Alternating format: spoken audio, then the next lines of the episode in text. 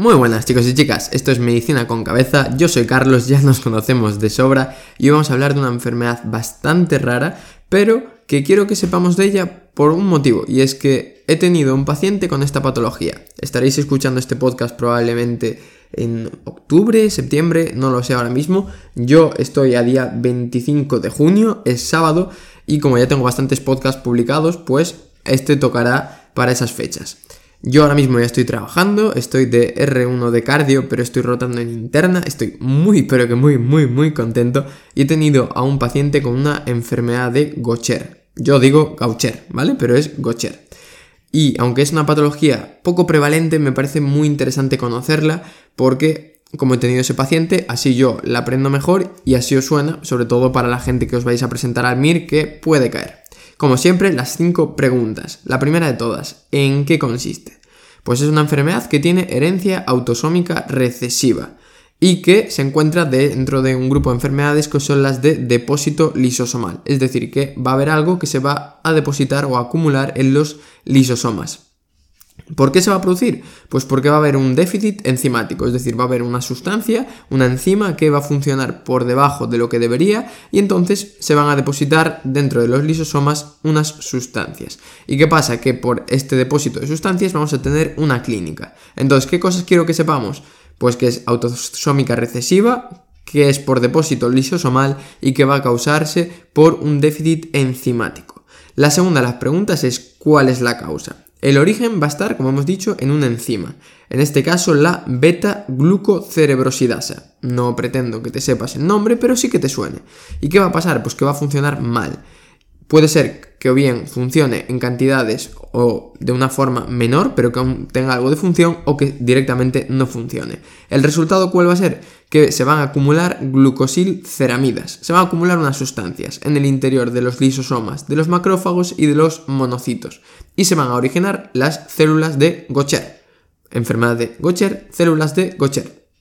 Entonces, recapitulando, una enzima, beta-glucocerebrosidasa, no funciona bien, se depositan unas sustancias en los lisosomas y tenemos las células de Gaucher.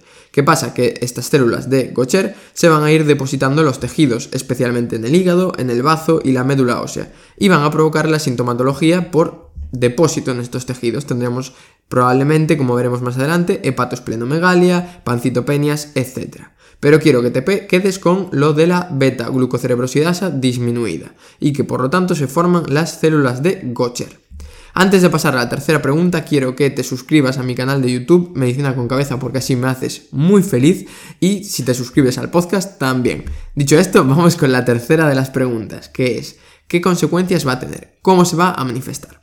Como hemos dicho, hay unas células, las células de Gaucher, que se llaman así porque se depositan glucosilceramidas dentro de los macrófagos, en eh, eh, eh, concreto dentro de los lisosomas, que se van a ir depositando en el organismo, sobre todo en el hígado y en el bazo. Por lo tanto, si tú vas depositando en el hígado y bazo más células, más células, más células, van a crecer. Por lo tanto, tendremos hepatoesplenomegalia.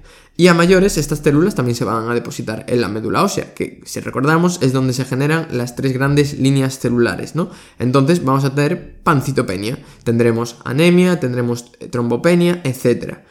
¿Cómo se va a manifestar esto? Pues como consecuencia de la anemia, probablemente veamos pacientes que se encuentran cansados. Como consecuencia de la trombopenia, probablemente tengan sangrados espontáneos o a lo mejor ante un sangrado tardan más en coagularse, por ejemplo, una epístasis, es decir, un sangrado por la nariz, pues tarda más en dejar de sangrar, etc. Hepatosplenomegalia y pancitopenia, lo más importante. Y ya metiéndonos así un poco en el meollo, ya entrando en cosas más complicadas, hay tres tipos de enfermedad de Gaucher. Yo no pretendo que te lo sepas, solo quiero que sepas que va a haber unos en los que va a haber afectación neuropática, se va a afectar el sistema nervioso, y otros en los que no. En los que se afecta el sistema nervioso van a ser más graves. La tipo 1 es la que es no neuropática, no se afecta el sistema nervioso y en las tipo 2 y en la tipo 3 sí que se afecta, siendo la tipo 2 la que se afecta con mayor gravedad y por lo tanto el subtipo de enfermedad de Gaucher más grave. Pero quiero que te quedes hepatosplenomegalia, pancitopenia y en algunos tipos se afecta el sistema nervioso, en otros no. Dicho esto, pasamos a la cuarta pregunta, que es el diagnóstico. ¿Cómo tenemos que hacer un diagnóstico de esta enfermedad? Partamos de la base que es una enfermedad rara, por lo tanto tú en tu consulta, en urgencias o donde sea, no va a ser una enfermedad que te plantees de primeras. Probablemente tengas que excluir otras patologías y si se te enciende la bombilla, a lo mejor puedes pensar que se pueda tratar de esta patología. ¿Qué tendríamos que ver? Un paciente habitualmente joven que tenga hepatoesplenomegalia y pancitopenia. Podríamos sospechar de que se trate de esta patología. Si encima tenemos clínica neuropática, pues a lo mejor sí que nuestro cerebro piensa antes en esta enfermedad.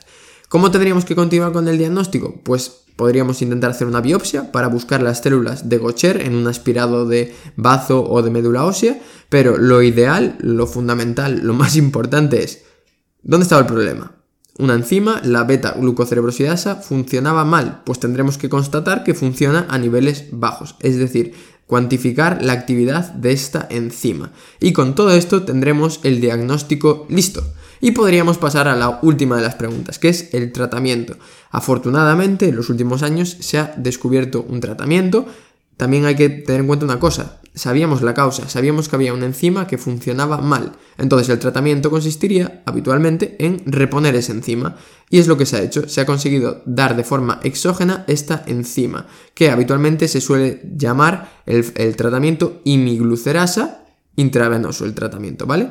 Pero en los últimos años también se han desarrollado unos fármacos que lo que hacen es, en vez de intentar suplir la actividad de la enzima, disminuir la cantidad del sustrato que va a provocar que se sinteticen muchas glucosilceramidas. Esto es lo que se llama un tratamiento dirigido al sustrato. Es decir, tú, si tu problema es cómo se metabolizan los hidratos de carbono porque te falta una enzima, tienes dos opciones darle enzima para que se metabolicen los hidratos de carbono o quitar los hidratos de carbono para que no haga falta metabolizarlos. Pues eso es a lo que me refiero.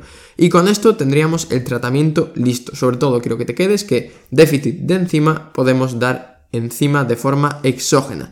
Y con esto y un bizcocho estamos solucionados. Así que espero que te haya sido útil, que te haya gustado este capítulo, que tengas sobre todo los conceptos importantes muy claritos. Y solo recordarte, por favor, suscríbete al canal de YouTube que así me haces muy feliz. Y en Editorial Panamericana tienes un 10% de descuento con el código Medicina con Cabeza en todo, sean libros de medicina, enfermería, fisioterapia, cursos, yo por ejemplo estoy ahora haciendo un curso de electros que está muy bien, pues si queréis tenéis un 10% de descuento con mi código. Y nos vemos la semana que viene con un capítulo nuevo. Un abrazo.